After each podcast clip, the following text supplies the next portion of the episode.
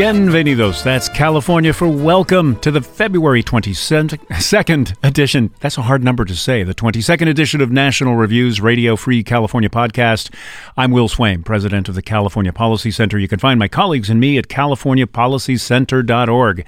You'd ordinarily find David Bahnsen right here with me, but I'm flying solo today. David is in the Bahamas while we're all here in frosty California. Down here in Southern California, I think our high today was 55. When I went out this morning, it was 38, which is, um, you know, for those of us here, that's that's chilly. Uh, we have a gigantic. I'm not just going to give you the weather report because we have a gigantic show to get here, despite David's absence. And uh, I do want to start with the weather report, though. Uh, you know, massive winter storm hitting, I don't know, something like almost every single country and millions of people. But um, out here in California, the fascinating thing, of course, is that despite the rain, despite the snow that is coming, it's Wednesday as we record this. This rain is supposed to start uh, tonight and tomorrow, Thursday. So by Friday, we're supposed to be fully engulfed in snow and rain. And you can guarantee, because you listen to Radio Free California, you will know this, you can guarantee that we will still have summer drought restrictions. The state will declare that we're in a climate crisis, an emergency. They will use this to uh, enhance, bolster, enforce uh, all kinds of draconian regulations. But the remarkable thing, of course, is that we know how to resolve most of the quote unquote climate crises that confront us here in California.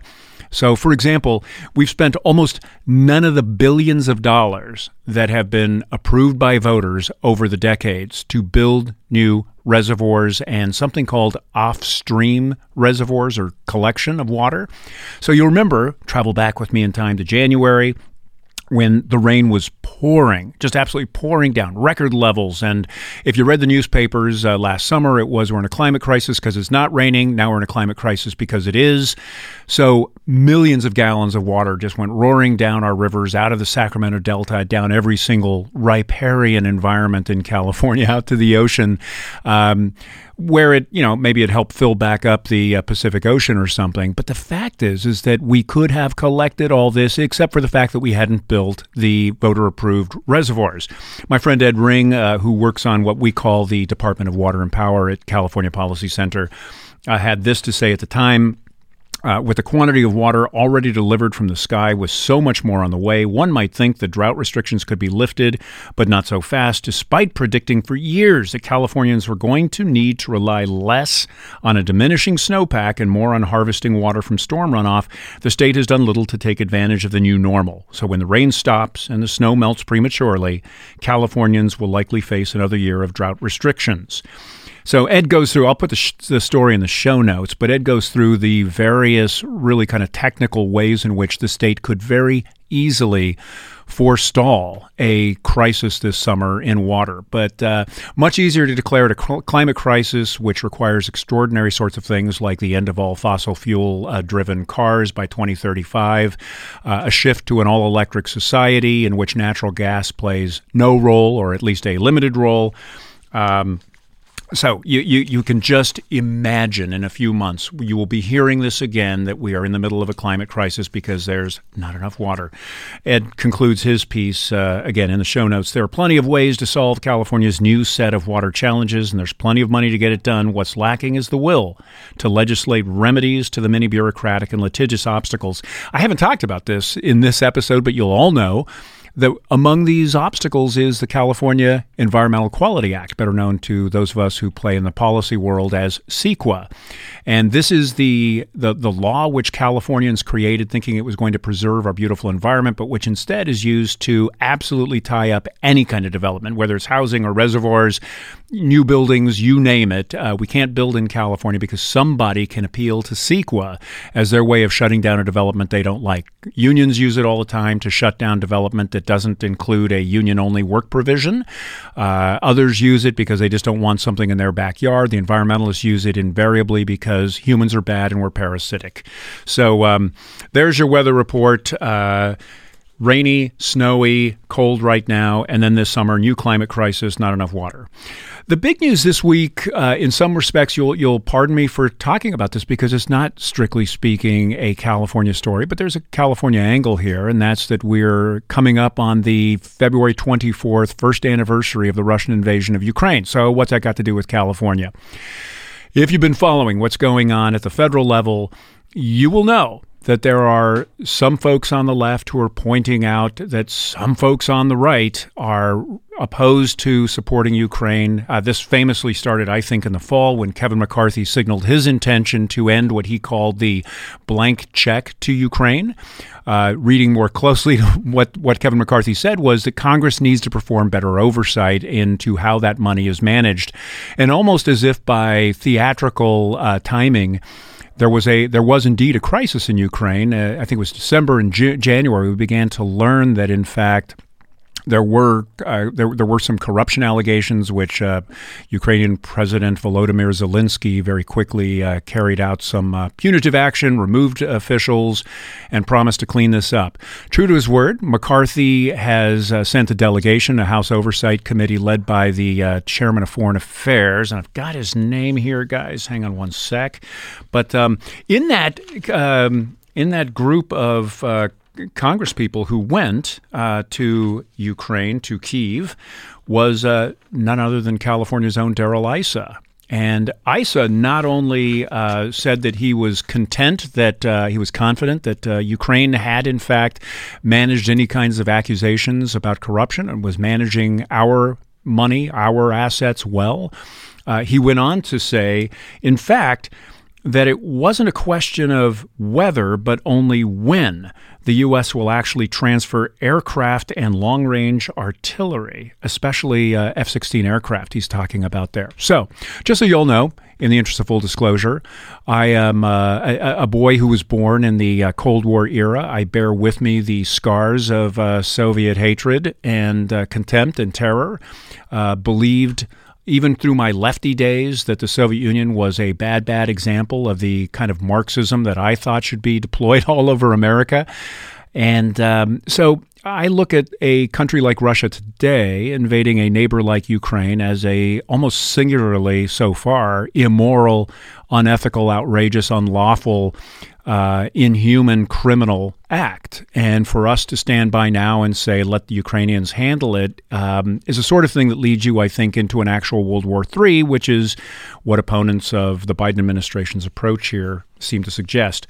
So, um, it, it is inevitable that, in other words, Biden is stumbling toward uh, World War III because of his provocative, quote unquote, uh, I'm giving you air quotes, his provocative actions vis a vis Ukraine.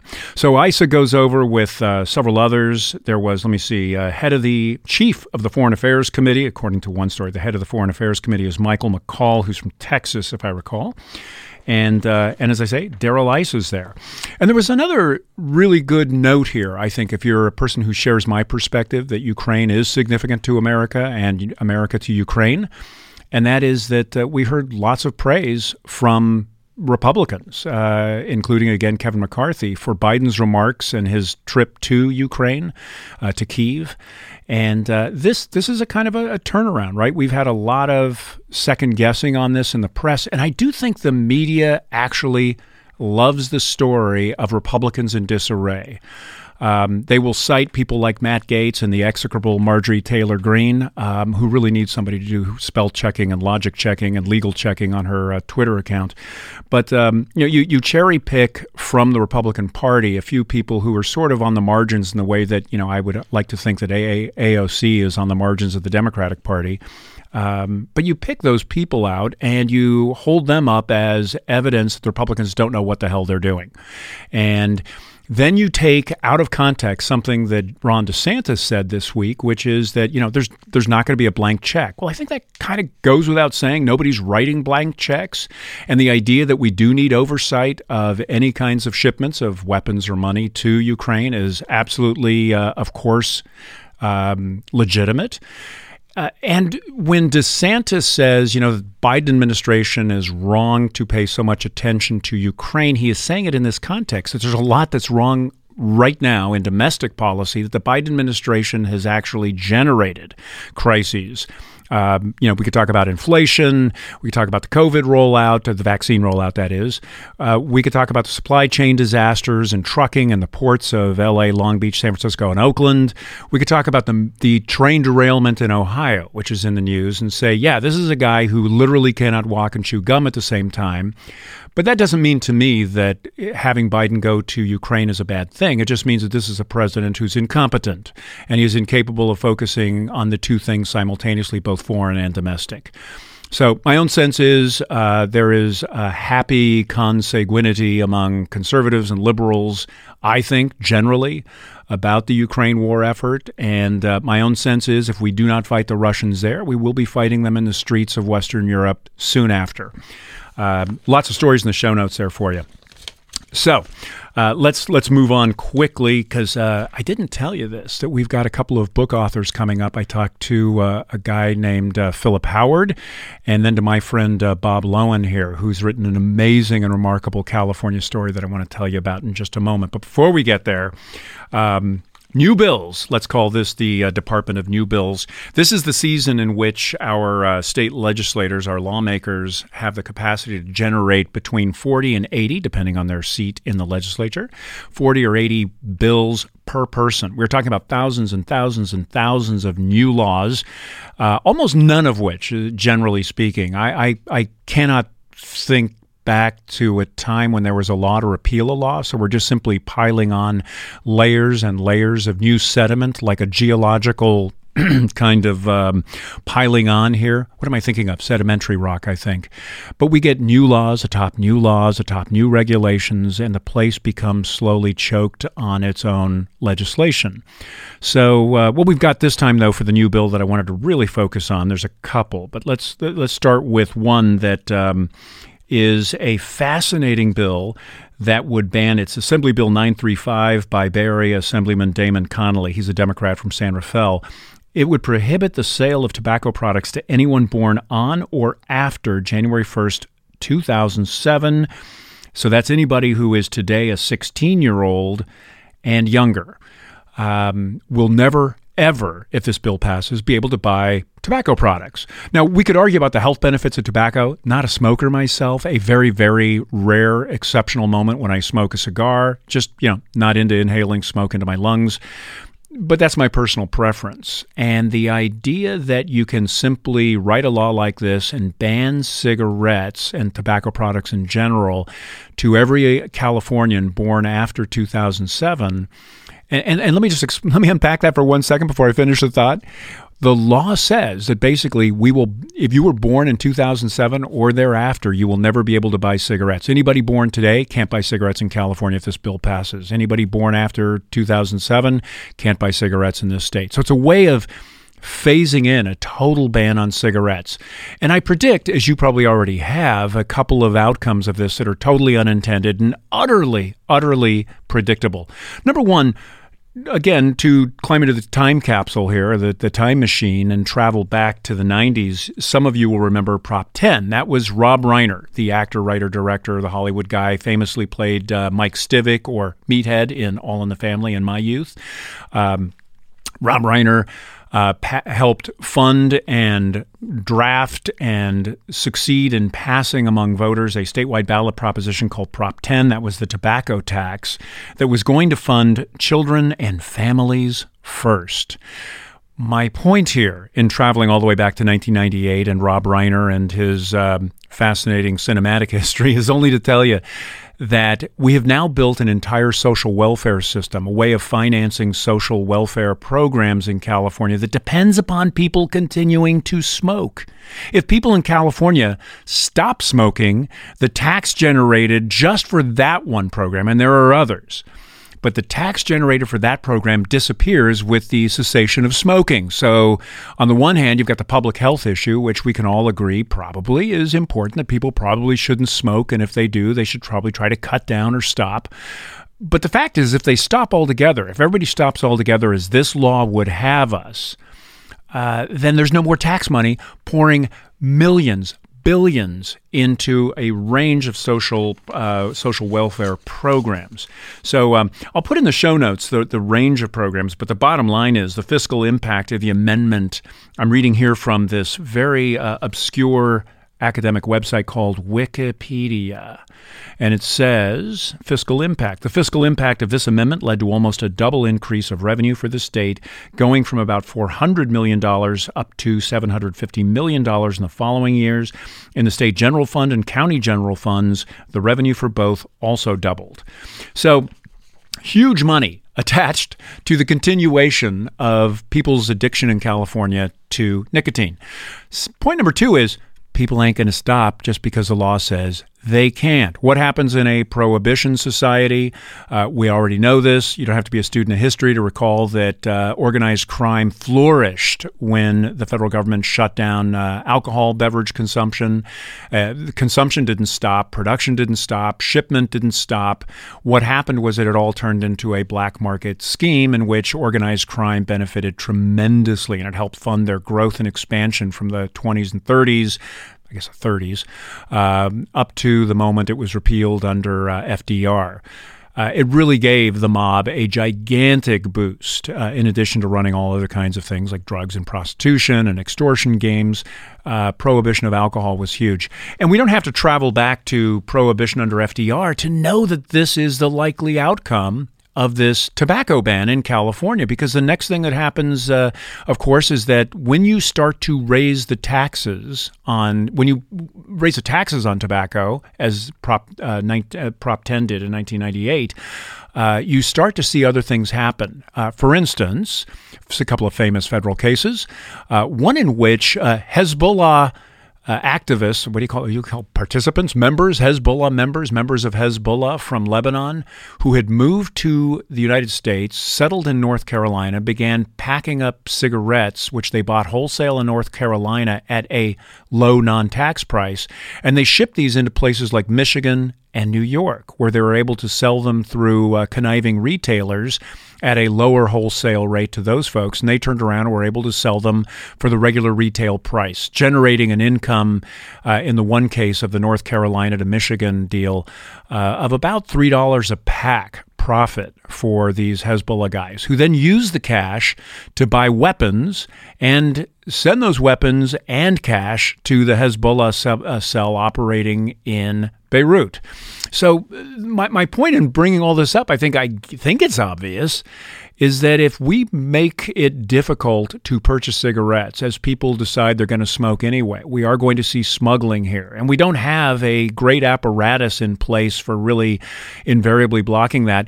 You know who knows this? Uh, Rob Bonta, who just put out a, a, uh, press release a couple of days ago. What was this? Uh, a couple of weeks ago now, actually. January the 11th. Here it is. Headline Attorney General Bonta announces three arrests in $7 million tobacco excise tax fraud scheme.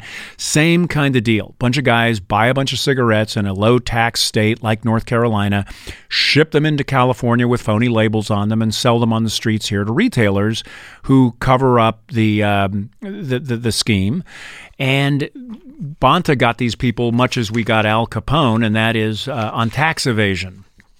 So in January, we know that smuggling cigarettes was already bit, an ongoing business enterprise in California. This is the tip of the iceberg here. That it funds really bad people of nefarious intent, and that money is used to fund America's enemies and California's enemies, our street gangs, terrorist groups. California, once again, dangerous to America, dangerous to the planet. Uh, going back to Ukraine for one second, a, a point I'll just raise we could easily supply Europe uh, with all the natural gas it needs to uh, take care of its problem with Russian natural gas. But of course, California won't do that. When I say we, I mean California, one of the largest reservoirs of uh, un so far unprocessed natural gas deep beneath the soil. We could have that out of the soil into tankers and moved across the world and relieve the pressure on Western Europe. But we don't do that because California doesn't really truly care about the rest of the world. We say we do, we say this is important, but then we act in ways that are obviously contradictory. Uh, speaking of Rob Bonta, uh, the the uh, attorney general is now uh, the author of and and banging the drum for Senate Bill 478. Um, this is a really, really critical new bill. You're going to love this. Um, here's Rob saying that, uh, and and see if you can identify the common theme here in the national debate. Uh, here's the here's the press release. It says whether renting a car, booking a hotel room, or purchasing concert tickets, we all know how frustrating it is to get to the checkout and find out that something advertised as one price actually costs more. He's talking here about parking and resort fees. Yes, yes, yes. This is what's on every American's mind, every Californian's mind, is the hidden resort fee in an amusement park or hotel.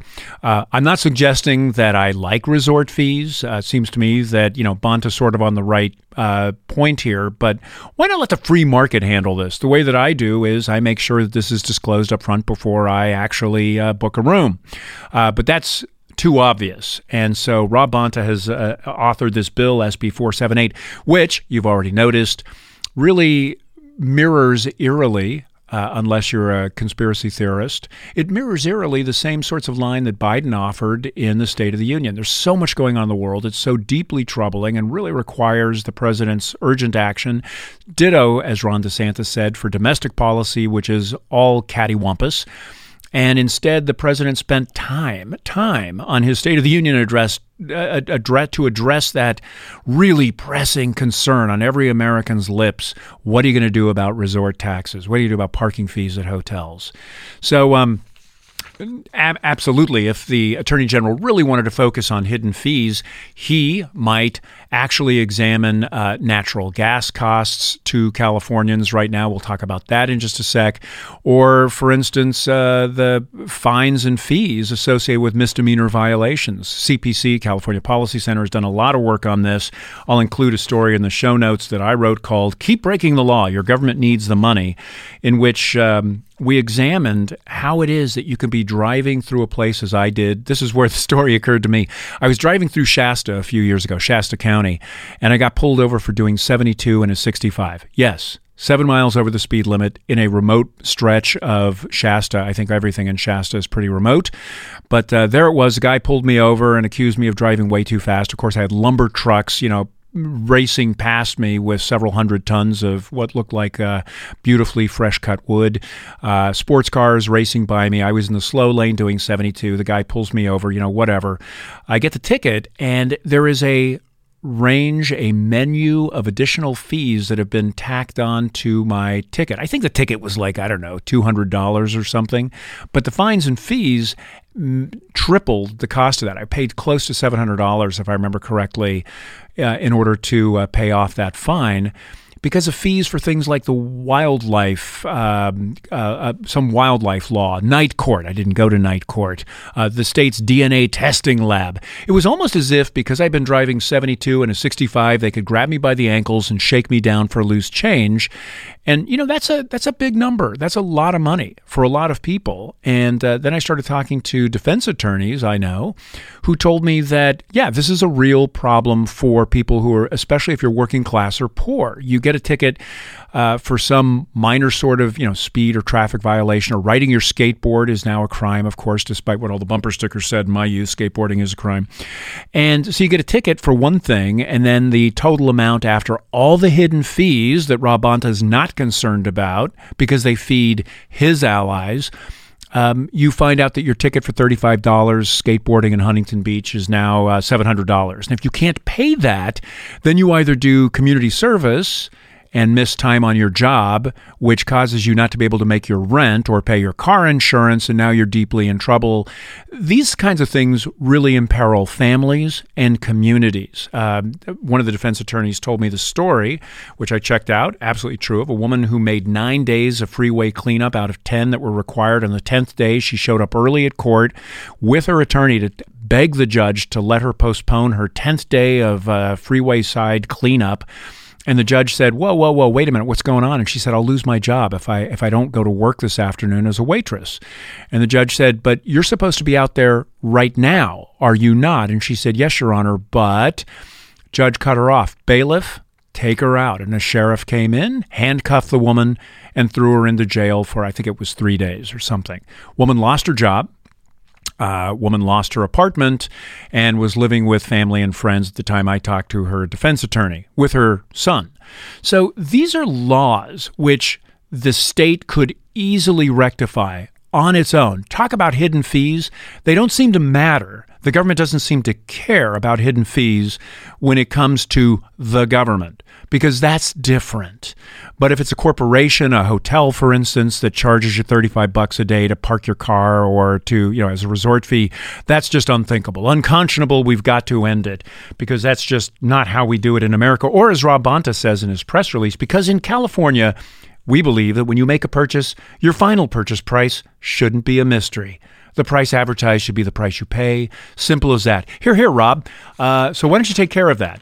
A friend of the show who asked that I not use his name pointed out that uh, in another place, hidden fees exist uh, um, on your cell phone bill. He sent me a copy of his bill, and sure enough, this is a California bill.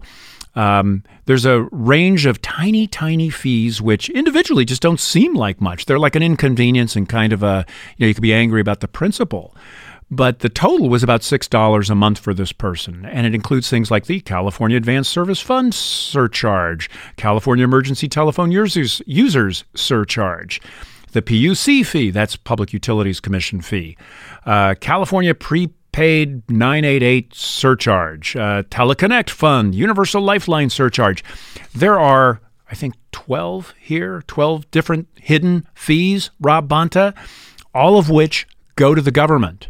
So $6 doesn't sound like a lot per consumer, but it adds up to millions of dollars. And for all of us, if the principle is important, Rob, if hidden fees are bad, if they are unconstitutional and not the California way, then how about starting with government, right? Okay, so um, I want to talk also about uh, another bill here, and I, I really want to approach this sensitively uh, because I think that nuance is required. Our old friend uh, Scott Wiener, state senator, Bay Area, San Francisco, Oakland, that area. Uh, Scott Wiener's at it uh, this time with a bill to repeal Prop 8. Now, I wish I had my friend Bob Lowen, who's sitting here quietly and minding his own business, to get. I wish he could get on the microphone and talk to me about Prop 8. Prop 8 came in the um, the early 2000s. Uh, 20. What was that? I have uh, 15 years ago. So we're talking, yeah, late to early 2000s, right? 2007, 2008, something like that, Prop 8. And it banned gay marriage in California. It was voted, it was approved by voters in California overwhelmingly to ban gay marriage. Now, there's a lot of nuance to unpack here. Uh, I myself am not opposed to the government issuing whatever you want to call them domestic partnerships, contracts between domestic people. Um, I just don't think it's the state's business to tell people who want to come together in a domestic partnership to own homes, have hospitaliza- hospitalization uh, rights, to raise children. That's just not the state's job. Uh, if David were here, he would disagree with me on first principles, and I get that. I'm just saying this is just my opinion. Uh, reasonable people can disagree on this. So I'm not opposed to what Scott Wiener wants to do, which is to repeal Prop 8. Now, you're probably wondering wait a minute, gay marriage is legal in California. Yes, Gay marriage is legal in the entire United States because of a 2013 Supreme Court decision, which cleared the way for same sex marriage all over the country. But Prop 8 is still on the books, and this just outrages Scott Wiener because, you know, what if it's like one of those horror movies where the body is buried, you know, the bad guy is buried in the grave? What movie am I thinking of? David would know. Uh, a woman's name, it'll come to me. Anyway, reaches up through the earth and grabs the uh, hand of an innocent victim and pulls that person to hell. So um, Scott Wiener, very, very upset about this. Very upset about this. Now, let me, ha- having said that, I am absolutely for the state getting out of the business of who gets to declare themselves married or whatever term you want to use. You could call it a domestic contract or whatever.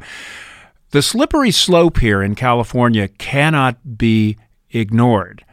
So you can imagine Scott Wiener declaring this like just sort of the end game. He just wants to get Prop 8 off the books because federal law transcends, supersedes um, all state law anyway. But nevertheless, he wants it off the books. Fine. So this this actually contradicts what I was saying earlier that there are no laws that actually remove old laws. Here's one. Um, I'm not sure it's necessary, but there it is. But my friends who do not like gay marriage for a range of reasons um, might argue what I think is a reasonable argument that in California it never ends there.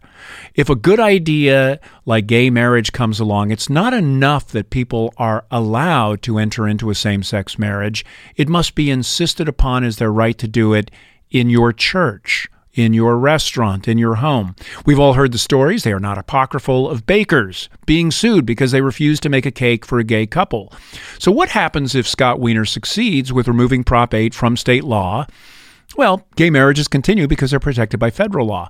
But the next step might be that some Catholic church, some evangelical church, a Jewish temple, a mosque, you name it, a Hindu temple, pick your pick your favorite faith group or non-faith group.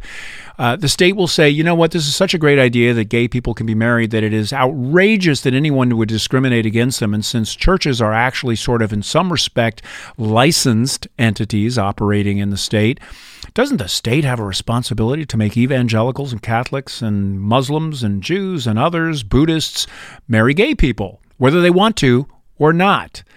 So some of the resistance from people, I think, uh, to the gov- to to Scott Wiener's bill here um, besides the fact that it's Scott Wiener pushing it, is that we know Scott Wiener never stops. There's no limiting principle at, at, in operation here with Scott Wiener. Uh, you, if you've paid attention to the podcast for more than a minute, uh, well, more than this episode, you'll know. Right, that uh, among the things that Scott Wiener has done, uh, let me find my note here that I wrote. I just did a quick off the top of my noggin survey here of some of the stuff Scott Wiener has done and now I seem to have lost it. But this is the same guy who helped, uh, who authored the bill that made, here we go, that made uh, California a trans sanctuary state, right? So, whatever else you think about transsexual uh, adults, the fact that uh, transsexual kids are now encouraged to come here with or without parental consent and hide out and be wards of the state is highly problematic in a number of ways.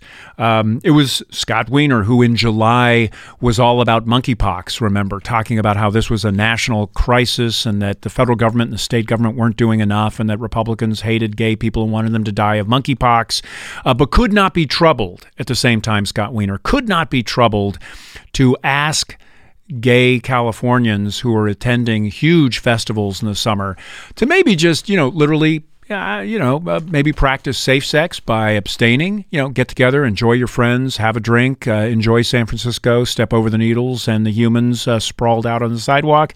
But no, Wiener could not ask them to do that, would not ask them to do that. In fact, suggested they all ought to come and have a great time. And that what they really should be allowed to do is attend these events and engage in what one might call unsafe sex, that is to say, sex with people they don't know well, um, and that vaccinations should be made everywhere, made made made common everywhere. So. Um, that's our Scott Wiener. Uh, the sex, of, sex offender registration status uh, that involves minors. So, you know, if, uh, if, an adult has sex with a minor, uh, Wiener wanted, you'll remember, to reform that so that gay couples got the same protection as straight couplings uh, that included an adult and a minor. And hey, I'm all for equity, but how about we just raise the standard for everybody and say, hey, if you're an adult, don't have sex with a minor, right? I mean, this this is not an insane notion, but uh, Scott Wiener wanted to lower the bar. Um, there was, as I said, SB 107. That was the Make Us a State uh, Sanctuary for Trans. He lowered the age of the vaccine consent to 12. That was SB 866 about uh, two years ago. It was during COVID, and his argument was hey, kids' health is too, too precious to be left in the hands of mere parents. So let's drop the age of consent to a 12 so that your average sixth or seventh grader can sort of make life changing, life altering, potentially damaging decisions about vaccinations.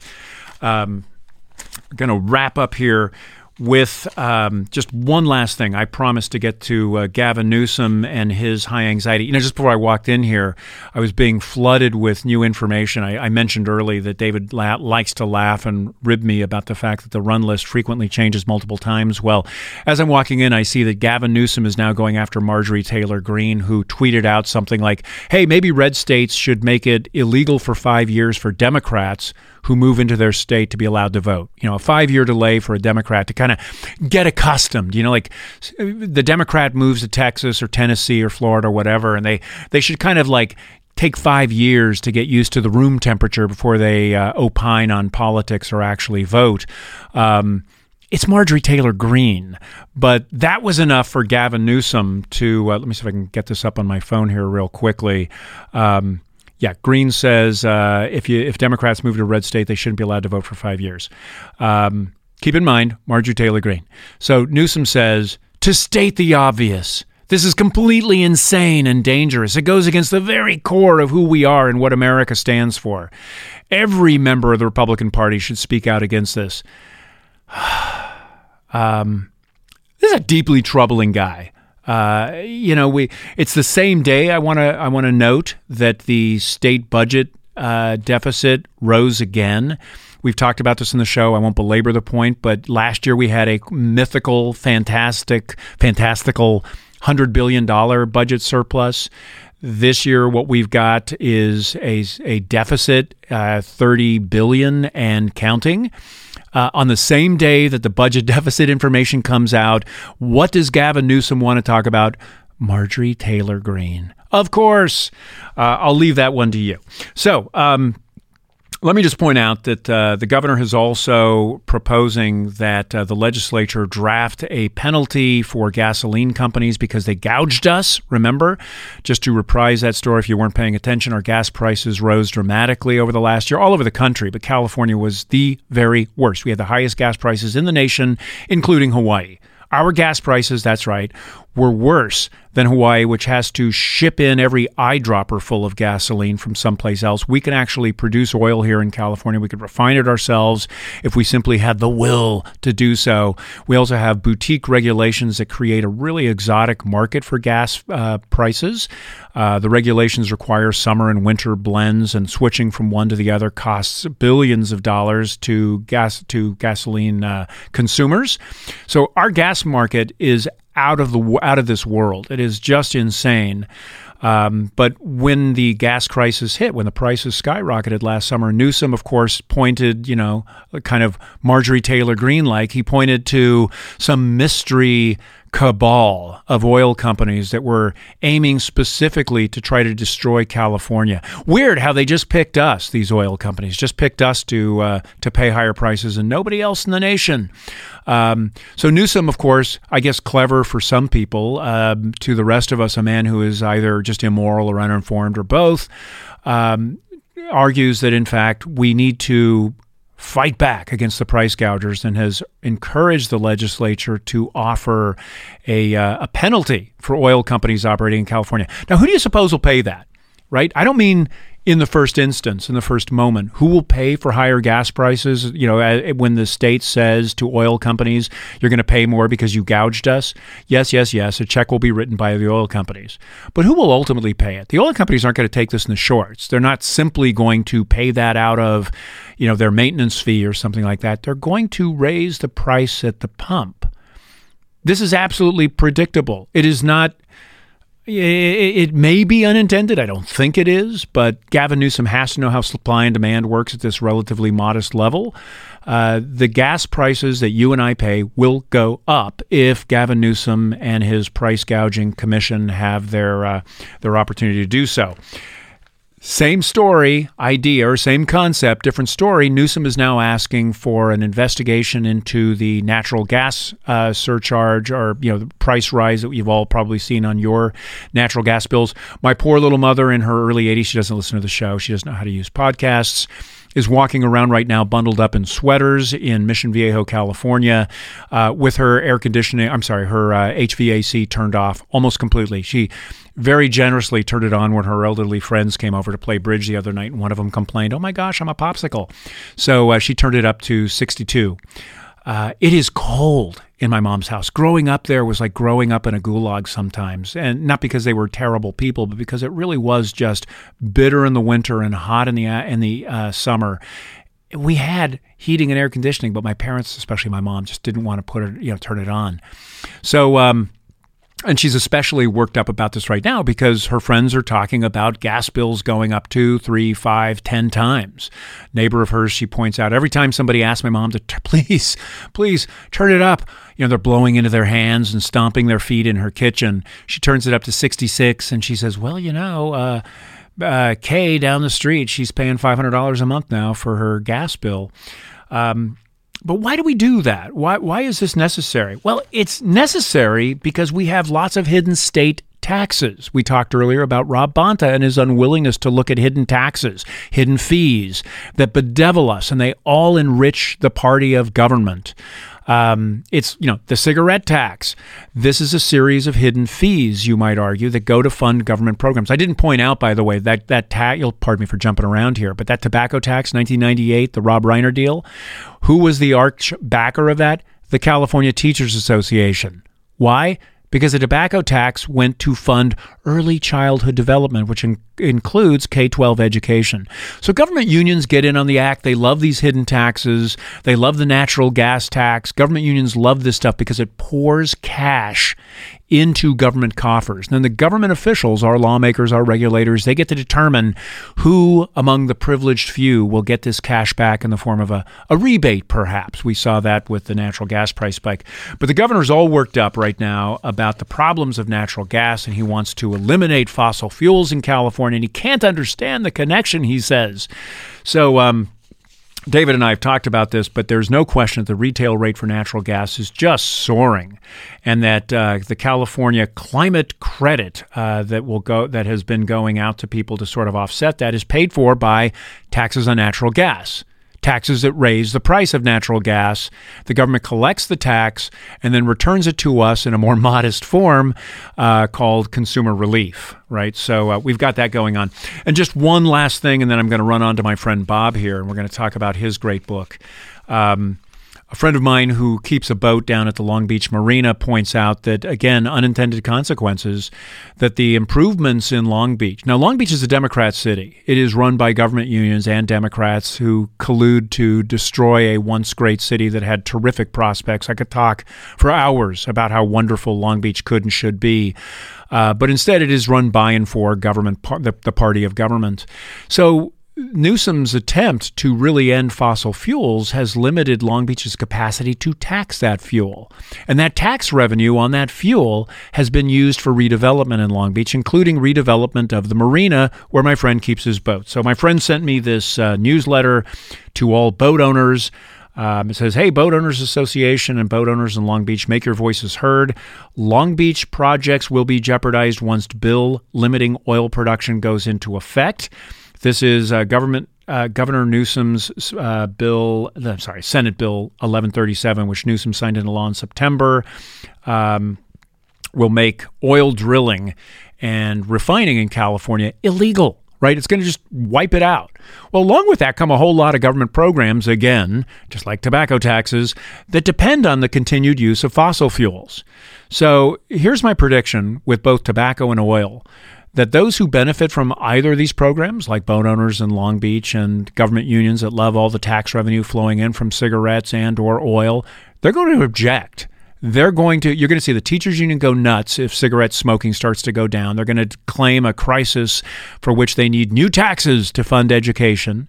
The uh, the marina will not get rebuilt. It is seriously jeopardized down there in Long Beach. Um, because it won't it won't be built because oil produces tax revenue, and tax revenue supports redevelopment of downtown Long Beach and its marina. So you're going to start to see this. I was up in Kern County last week visiting uh, donors in Bakersfield, and to a person, they raised the fact that uh, Gavin Newsom has shut down oil drilling, and the environmentalists are having a field day killing oil field jobs. These are blue collar jobs and better. You know, college educated people work in the oil industry too, but these are very highly paid jobs. They are very sophisticated, and they throw off not just great employment numbers for places like Kern County, which is like the Texas of California in terms of oil production. They do more than that. They throw off tax revenue, which these local governments, county and city, use to fund a range of social services. So you kill oil, you throw people into unemployment, you end the industry, we lose our expertise to ever drill again, and you kill the tax revenue that pours into a, a, range of social welfare programs on which the poor, the elderly, and others who are, you know, marginalized in our state, who really, really have come to depend. Um, and I'm not making a philosophical argument here for a big, vast welfare state supplanted by oil. Uh, you know, this is not Venezuela. But I am saying that there are unintended but utterly predictable consequences here. So um, let, let's just move on. Okay, so enough of uh, arguing with Gavin Newsom and Marjorie Taylor Greene and oil prices and tobacco taxes. With me next uh, is a wonderful reprieve from all that. Um, it, it's it, my friend Robert Loewen, uh, Bob Loewen. Uh, Bob and I work together at California Policy Center. I say we work. He's on the board of directors, but still works like a full time employee. But my interest in this book that he's written, that I'm going to tell you just a little bit about, and that he's going to discuss at some length, is a really fascinating California story. Uh, not just because Bob was born and raised and lived has lived his whole life here in California, but because his book, um, and Bob, I'll just talk to you directly. The book is Lioness of Leiden, and Leiden is uh, in the Netherlands. Um, tell us um, why Californians or people who are interested in California ought to care about a book that is about World War II and the Netherlands. What's the connection? Well, first of all, my mother in law, Hetty Kraus, uh, born 1920, died in 1994. Uh, lived in California her whole uh, last part of her adult life, basically, and she lived in Leisure World, where all the old people hang out uh, for the last 17 years of her life. This is Leisure World in Orange County. For those who I, I don't, I think it's only really an, a SoCal phenomenon, but maybe there are elsewhere. But they're they're retirement communities. It's a retirement community. There's lots of clubs, lots of fun things to do. So she was in the garden club, and she was in uh, uh, the the uh, camera club, and she was a golfer, and so people would see this little old lady uh, you know, chugging around in the retirement community, and nobody knew that she was a war hero. And uh, even in our own family, it was like pulling teeth to get information from her about those days during the war. Uh, but she had uh, she was a student at Leiden University, uh, just about ten miles from The Hague, uh, when uh, Hitler invaded her country, and people were surprised by the invasion because uh, he'd sworn to keep it neutral uh, you know, good, good, idea to rely on dictators for that mm-hmm. kind of promise. and uh, uh, uh, Hetty, though, had seen it coming, and as soon as it happened, she joined the resistance. As soon as she could find a resistance to join, and uh, and she uh, went through the war and and evolved as a young person under the the boot of of Nazi domination of her country. Well, you know, I I I have been lucky to read the book, which is now out in print. It's a really lovely book to look at. You must be very proud to hold it. Um, but I got to see it when it was just in draft form. You know, a couple of manuscripts, read through those, and I saw the dramatic improvements. I will offer you this one sadness that I've told you before that there was this great piece of history, which I think will become a prequel one day, I hope, which is about how Hetty's family came to be a fairly estimable family in Dutch society. Uh, owing to, I think it's wealth generated in Indonesia, I want to say. Yeah. Um, Dutch East Indies. Yeah. yeah. So that part's gone. This is a much more trim, cinematic, vigorous, dram- I mean, just really dramatic telling of her life. And um, maybe you can can you find a place you can just read something to give people a sense of what the story is about? And I want people to remember this is a young woman. She's like, what, 19, 20 years old when this is happening? Correct, correct. She was from, she just turned 20 on the invasion day, May 10, 1940, uh, and it lasted for about five years. They, they, they signed the armistice in May of 1945. So uh, she was, uh, it's really a coming of age story in many, yeah. in many ways. Uh, so she was uh, she just developed her first boyfriend.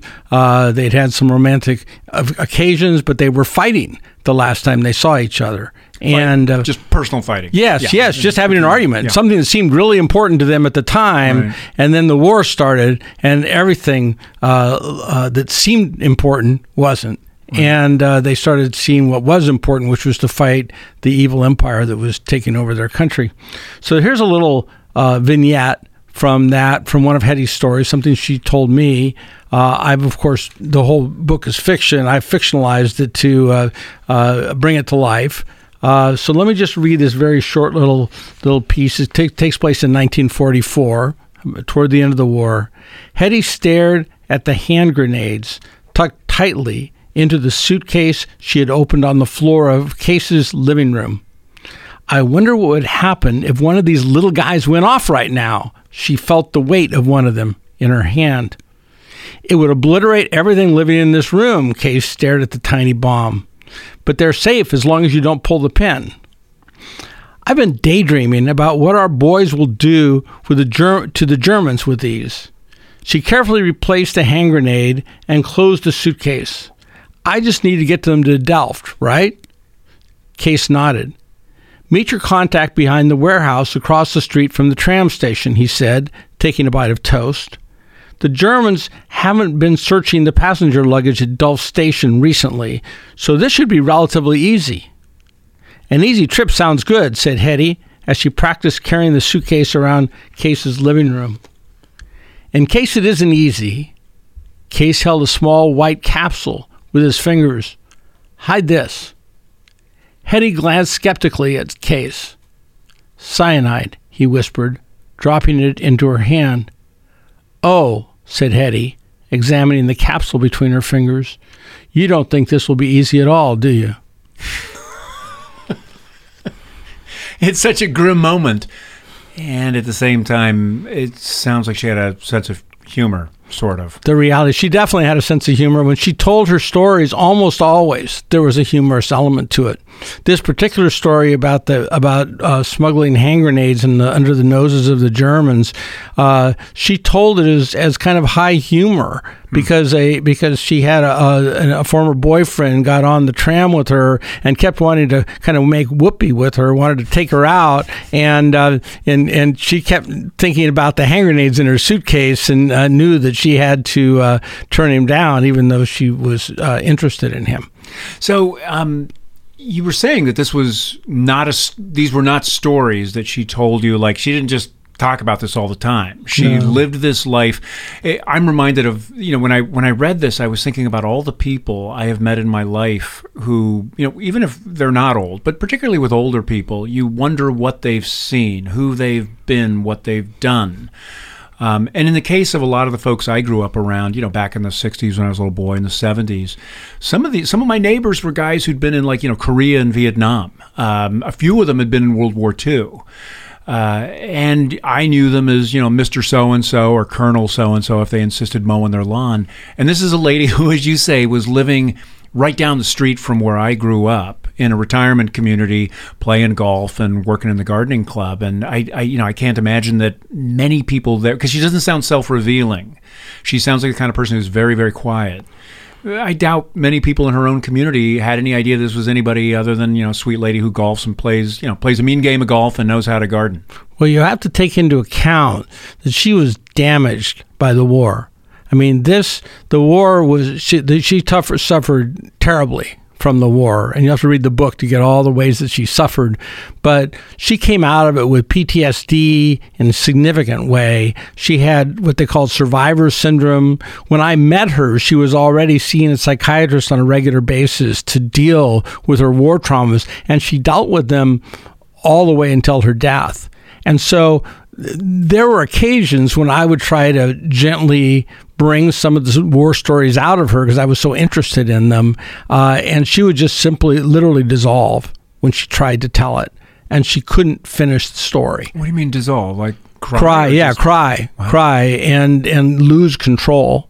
And uh, and then we had to comfort her and and then not talk about it again for a little while. and it was uh, no, it was and and when you, you find this out as I in my research for this book, I've read many other books sort of like it, and and uh, uh, not necessarily about the Dutch resistance, but but um, what you find is that people are very reluctant to tell their story. And the reason they're reluctant is because it's so complicated for them psychologically. Nobody, none of us here in this country, in our age bracket, has really gone through the trauma that she went through when you're totally at the mercy of an imperial power that has taken over your country, taken over the government of your country, and basically goes around picking up people off the street if they're Jews or gypsies or Seventh day Adventists and hauling them off to camps. Yeah. And uh, and and a few brave people hid those people, and a few brave people like my my mother in law um, uh, brought them food, money, you know, ration cards, things like that, to so they could stay hidden. And uh, some of them did and survived, and many of them were caught. And those who were caught hiding them got to go to the camps too. Yeah. So it's just an absolutely devastating thing. Maybe it's a, a maybe there's some co- comparison, you know, to what's going on in Ukraine, but uh, uh, not for us. We're not really don't have that experience. You, you um, and and I, I don't think there's a spoiler in this. I just wanted to ask you because I, I remember, you know, I'm connecting this also again back to California. When she first came back, did she not live up in the Bay Area where she worked at a, I want to say like a girls' school or a religious mm. school of some sort? No, it was a, it was a, um, uh, a rich kid school. Rich kid school. I call it a rich kid school. Okay. I don't know that maybe that's not, not, Can you, not that's not probably fair. Uh, but she, she was, her, her story is she, she really wanted to get out of Europe after the war and she met Walter, who's my father-in-law, and uh, uh, and they got they got married in two weeks after they met, and uh, they uh, honeymoon at uh, Lake Lugano in Switzerland, just outside of uh, Italy, and my wife was conceived near Lake Lugano. So my mother-in-law told me she's a very earthy woman who just told would tell you would tell you everything you know about her life, and uh, uh, and then they moved to uh, South America and lived on a farm in South America. So this is my this is my sequel, okay, because it's not in the book, and uh, they get to this farm in South America where she takes a bottomland area that was all swamp, and she figures out how to grow a cash crop there, mint which they then export the essence of mint and make a decent living off of the mint from that she's created on this in this farm. So then along comes something called the Alliance for Progress. Mm. Okay, so you could say this is the political part, okay, yes. but it's not really. It's just it's just her story and the Alliance for Progress was something invented by Americans for South Americans to how to fix it, how to fix South America because it's all messed up, and we all we know better than everybody else how to fix things. So let's just take the land away from the landowners and give it to all the peasants or the people that don't have land, and uh, and see how that works out. So basically, this this farm that she had built, raising her two daughters, you know, along with Walter, who had rescued her from Europe, uh, Walter was a Swiss guy, by the way, who had been working in Europe during the war. I mean, working in South America, and uh, she uh, uh, and and then they just snatch it away and hand her worthless bonds in exchange for that. But she told me, she said, but but there's always uh, a silver lining, and for her, the silver lining was they gave she and her daughters visas to come to America, and she said, said that was better than than the price of a farm wow. in her mind. Yeah. And she was a very, very loyal American. She she and my daughter were very quick to become American citizens as soon as they had the opportunity to. So she moved to Marin County back when it wasn't really Marin County. It wasn't like it is today.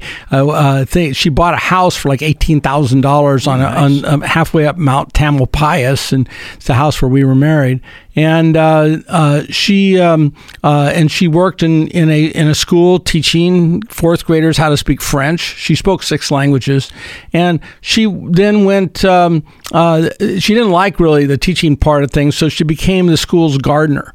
And because it was a rich kids' school, they really loved the idea that they had this Dutch lady who speaks six languages going around keeping the gardens in the in the school. That was kind of one of their little sticks that they yeah. sold people on.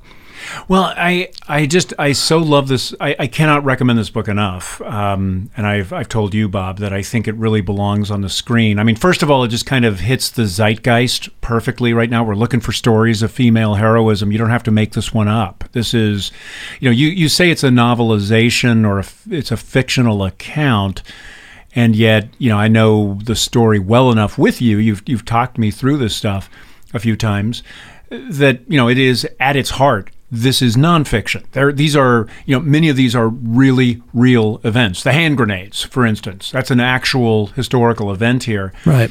Um, and so it just seems to me like this belongs on the big screen or on the little screen now, I guess, you know, Netflix or, you know, Prime Video or something, Hulu. Uh, just an amazing story. Have I missed anything here, Bob?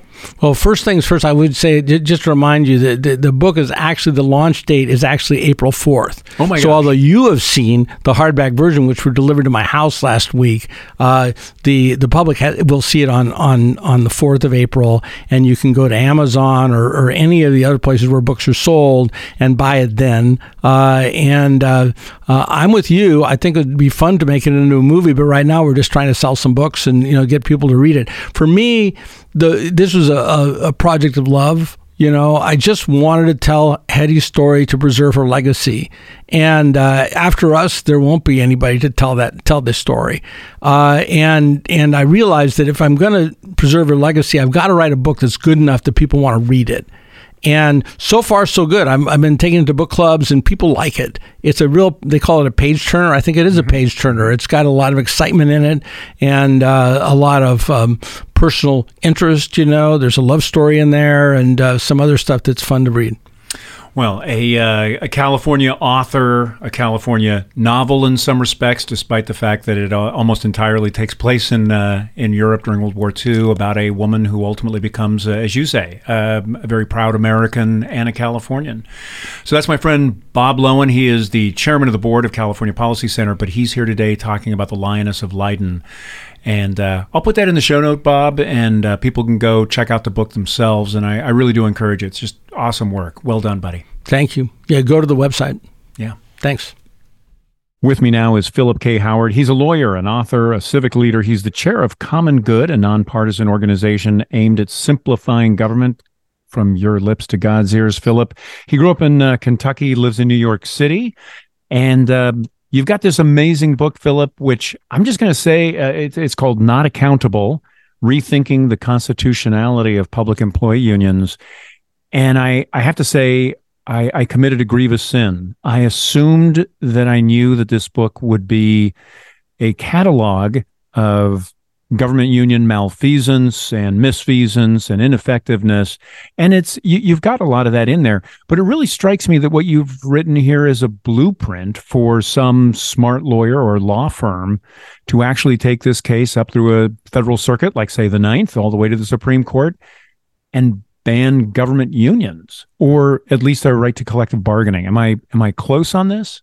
Yeah, completely. I mean, the, the my career was as an appellate lawyer, so um, including a bunch of Supreme Court cases.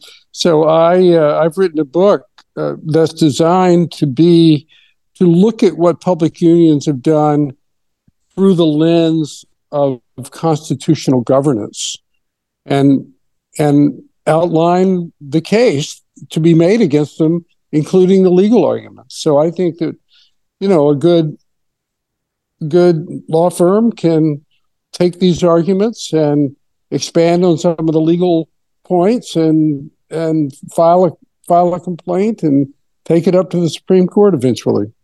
Well, the the legal argument is the payoff for reading through a Stephen King nonfiction piece about the role of government unions in not just California, but the United States at large. You early on mentioned one of my favorite quotes. It's from, from the uh, president, the former president of the United Teachers Los Angeles, who said, we elect our own bosses. I think that gets right to the heart of the problem. And then you talk about some really interesting cases, one of which is the case of Derek Chauvin, uh, the Minneapolis police officer who murdered George Floyd. Tell us why Derek Chauvin is where you start your indictment. Um, well, it, it, was obviously, you know, the, the, the killing of George Floyd prompted national riots. It's a, you know, terrible uh, incident. But Chauvin was thought to be a um, a tightly wound person, sort of an odd guy, maybe somebody who shouldn't have been on the beat with a deadly weapon. Uh, but the police chief in Minneapolis had no authority authority to terminate him, nor did she have the authority to reassign him. And when people looked at the disciplinary record of the Minneapolis Police Department in the prior decade, there had been 2,600 complaints, of which 12 resulted in discipline. And the most severe discipline was a 40 hour suspension. so, so, so that gives you a sense of just how impossible it is to manage a police force. And and the reason, just to zero in on it, the reason that you get, I think you said twenty six hundred excessive force complaints and the worst the worst punishment is a 40 hour suspension the reason for that is collective bargaining which is the yes yeah, your... right that's right so under the agreements um, that the police union negotiates it's basically the, the thumb is on the scale completely. The um, uh, no one can interview the officer until the passage of time, and the officer's had a chance to read every other witness statement. You know that sort of thing. If if there's a, uh, the question of discipline goes to arbitrators, the arbitrators have been approved by the union, and they're not allowed to consider any prior misconduct by the officer unless it happened, you know, within the preceding year. It's that sort of thing. Just scores of little detailed rules, any one of which can get somebody off. And, and you have, as I said, over a hundred pages, I would estimate, of these kinds of anecdotes that that really add up to a pretty grim picture, which listeners to this podcast will be familiar with because California Policy Center and Radio Free California, we talk an awful lot about the influence of government unions, which are, you may know, Philip, very, very powerful out here. We have the, the largest number of government union members in the country. Uh, and they exercise almost total control right. over our state legislature, all the way down to Main Street, city governments, school boards, you name it. Uh, maybe you can tell me if there's another anecdote that really strikes you as illustrative of the problem, or I'll just ask you to maybe pick up your book and go to page 136 and read one of my favorite passages. You know what I'm talking about. You well, yeah, yeah, yeah. I, I, think one of the things though that that I that I have tried to do in the book is is not just to have a parade of horribles, but but actually break them down into categories between no accountability, and explain why no accountability is important. It's not just to get rid of legions of bad employees. I assume most people who work for the government want to do the right thing.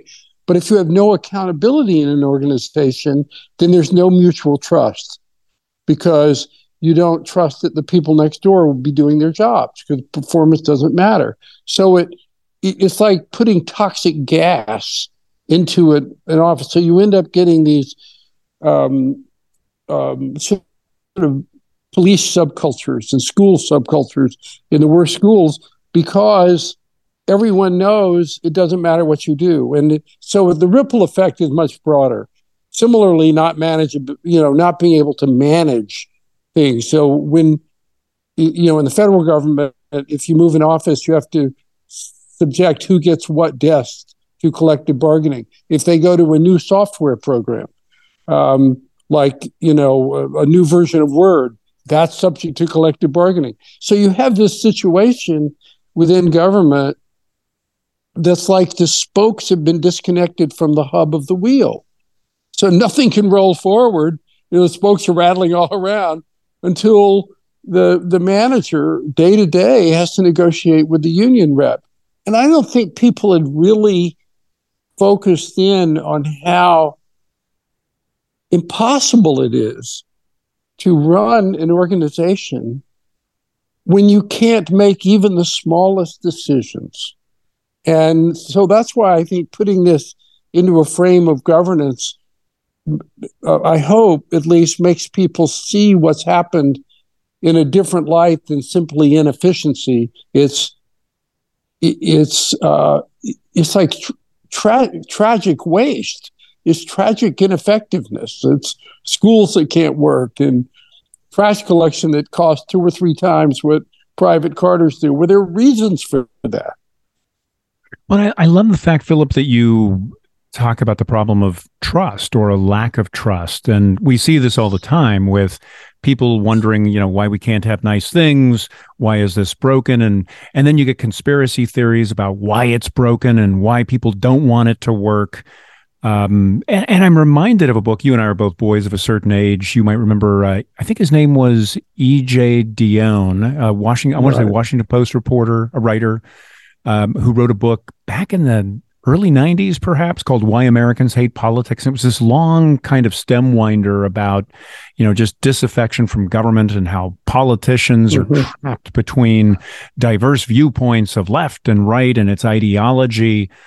But you point out that maybe the answer is simply that the the public's faith in government is broken because government can't fix anything, yeah. even when there might be otherwise widespread agreement. And the problem is government unions.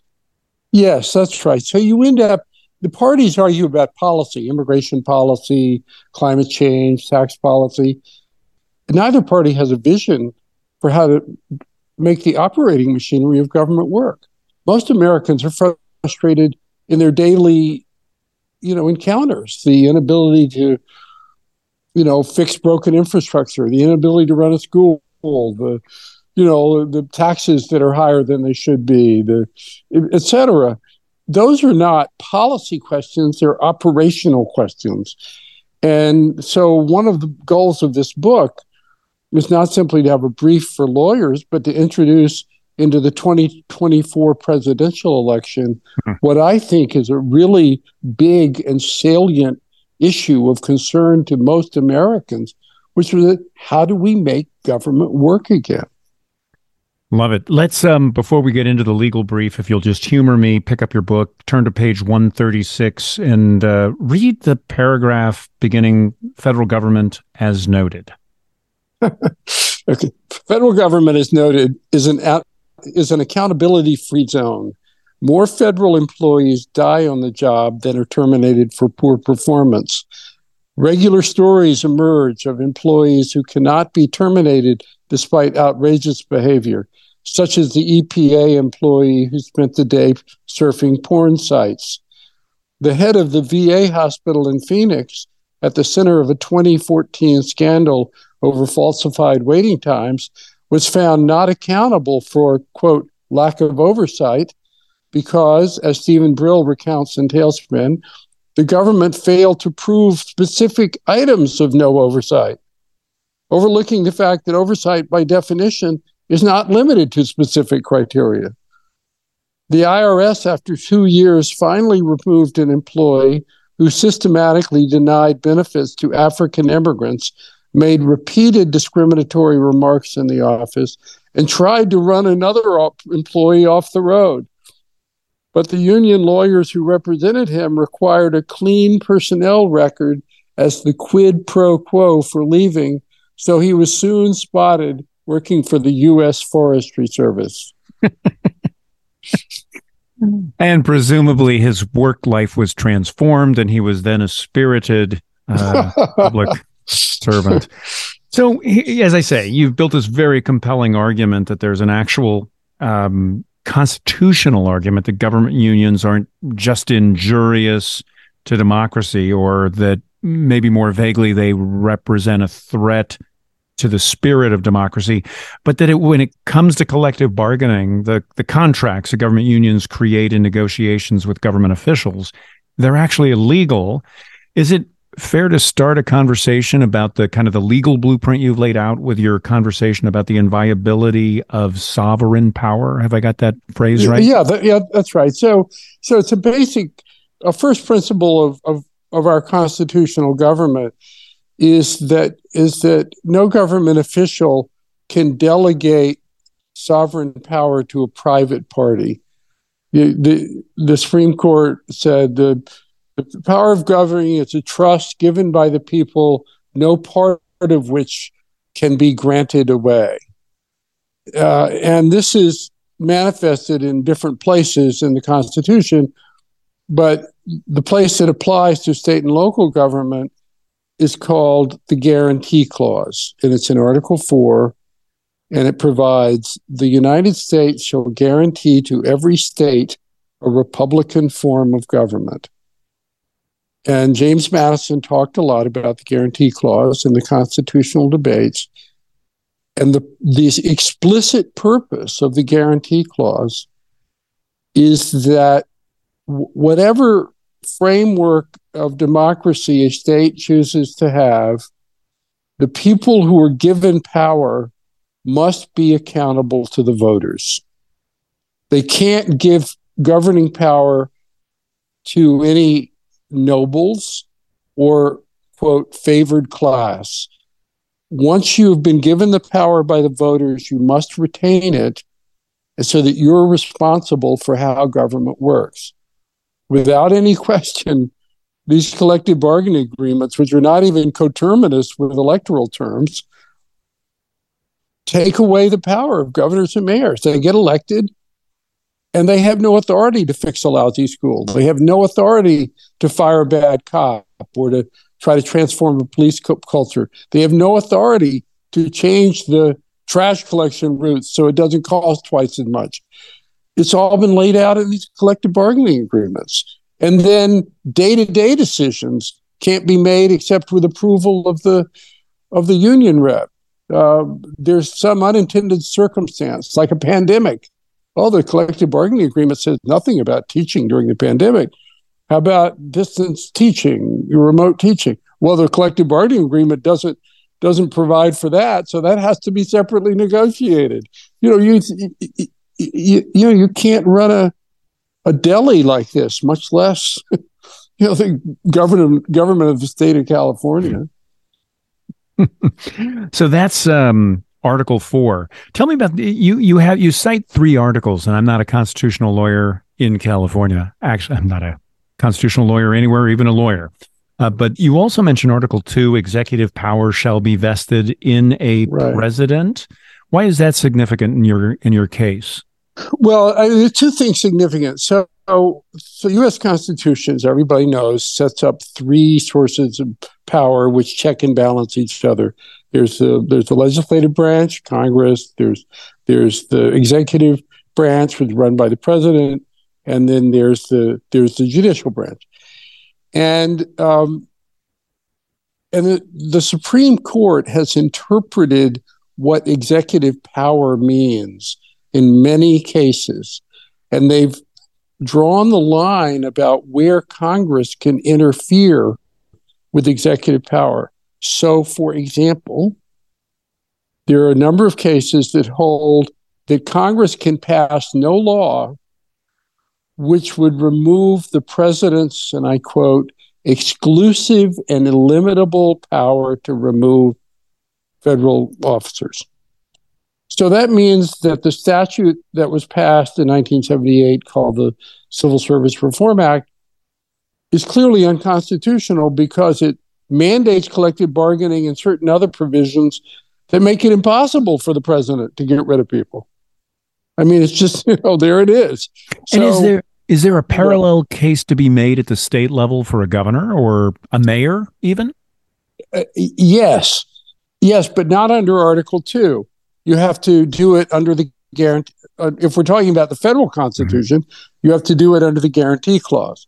So the guarantee clause, I think, should be interpreted um, when you're looking at what executive power a governor or mayor has. Well, they should have similar executive power as a president would have. That is to say, the practical power to run government. That's what executive power is. Most states provide that executive power should be vested in the governor. I'm quite confident California does as well.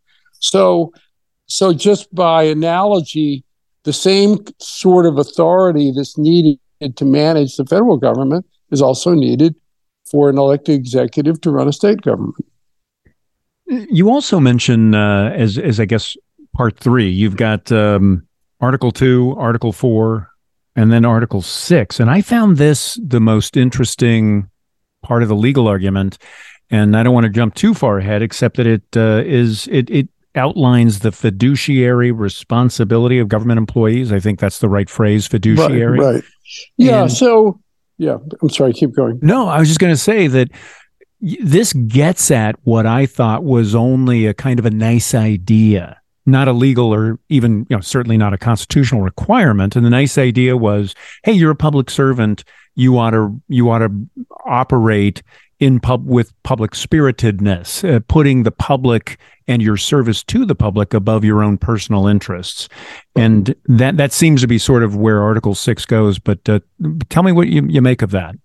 Okay, so uh, until the late 1960s, it was everyone knew that public employees should not be allowed to bargain collectively against the government. FDR said the process of collective bargaining cannot be transplanted to the public service. Um, back in the 19th century, Samuel Gompers refused to let police even talk about joining a union because it would be a conflict of interest with their duty to serve the public. to negotiate against the public. So, so this was not a new, not a new idea. What happened is that we sort of suffered from amnesia and forgot that there was a big difference between trade union bargaining and public union bargaining.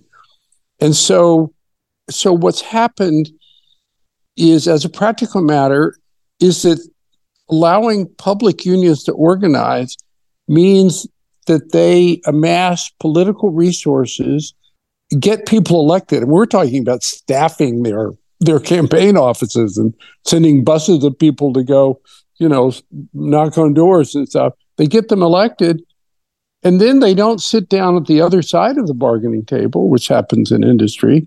They sit on the same side of the bargaining table. It's not a negotiation, it's a payoff. And, wow.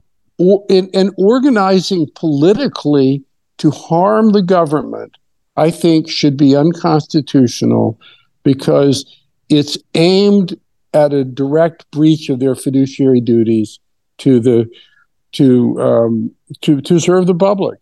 And uh, while I think this is correct as a matter of policy, including constitutional policy, I, I do want to say, and I say this in the book, that no Supreme Court decision has ever addressed this point.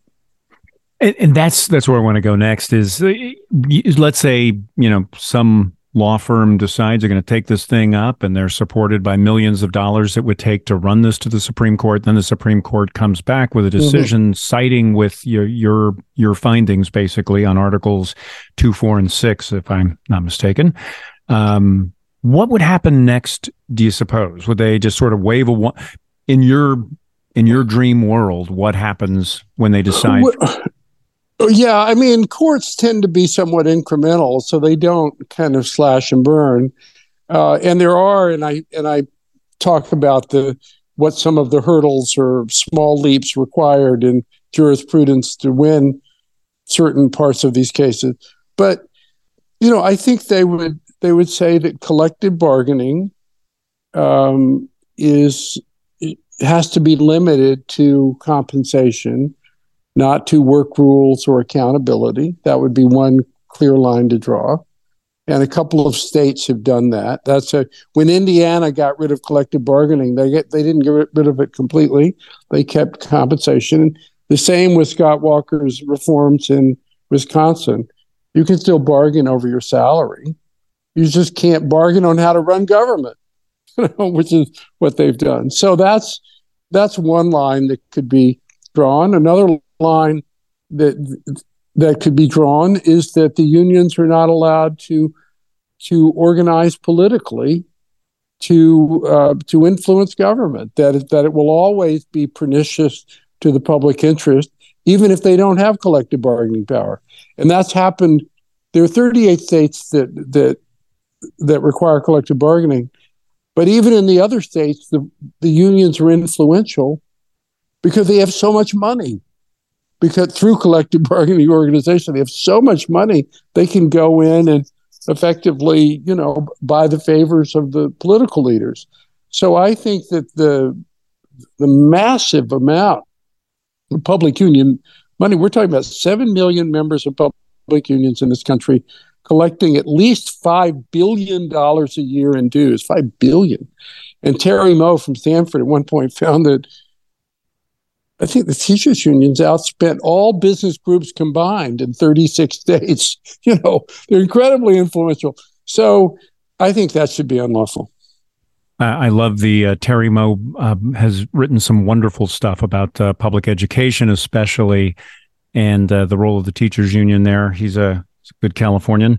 Uh, so let me ask you this: if, if the unions are limited under your in your scenario if the unions are, are barred from political participation what's to keep union members as individuals from collaborating let's call it uh, outside of the workplace and just agreeing that they're going to bundle a bunch of cash as individuals they wouldn't be stopped from backing a candidate or working for a campaign? Um, yeah i mean maybe. I mean, there are laws. In fact, the Hatch Act bars political activity by federal employees and defined in certain ways. So, so you could, in fact, limit that. but but I don't think that's really much of a risk. You know, when you don't have collective bargaining power, and when you when the unions can't mobilize all of their members for political purposes, it's gonna it's hard to if you get a few dozen people together, it's not going to probably influence a campaign. It's when you get a few million people together that, that you begin to dominate the political system. So, you, have you've, you've written a, a, number of other books. Uh, the one that I recall for sure reading was "The Death of Common Sense." Great piece of work there. How did you get interested in the problem of government unions? Do you, re, do you remember the moment when you said, "Holy cow, I got to write a book about this. This is terrible, and I have an idea." Um, well, the central my my central uh, reform idea was simplify government, uh, replace thick rule books and procedures and such with human responsibility and accountability.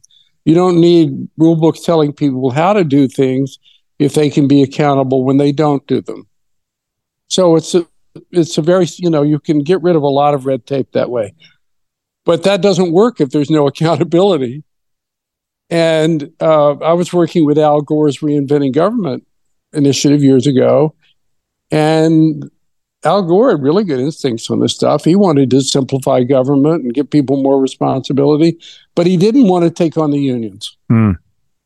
So, so we couldn't really ultimately get too much done because you you can't have a you need you know accountability that people can trust before you're going to give them the freedom to exercise their authority as officials.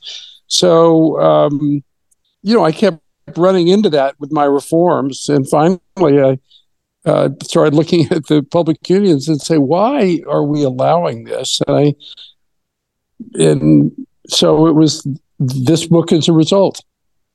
Well, I'll uh, include a link to uh, places where people can buy your book. Uh, will you uh, maybe perhaps let me put an email address up there for you so that interested listeners sure. can contact? Oh, great. Okay. So we'll do that in the show sure. notes. Wonderful. Hey, any final words before I sign off for us?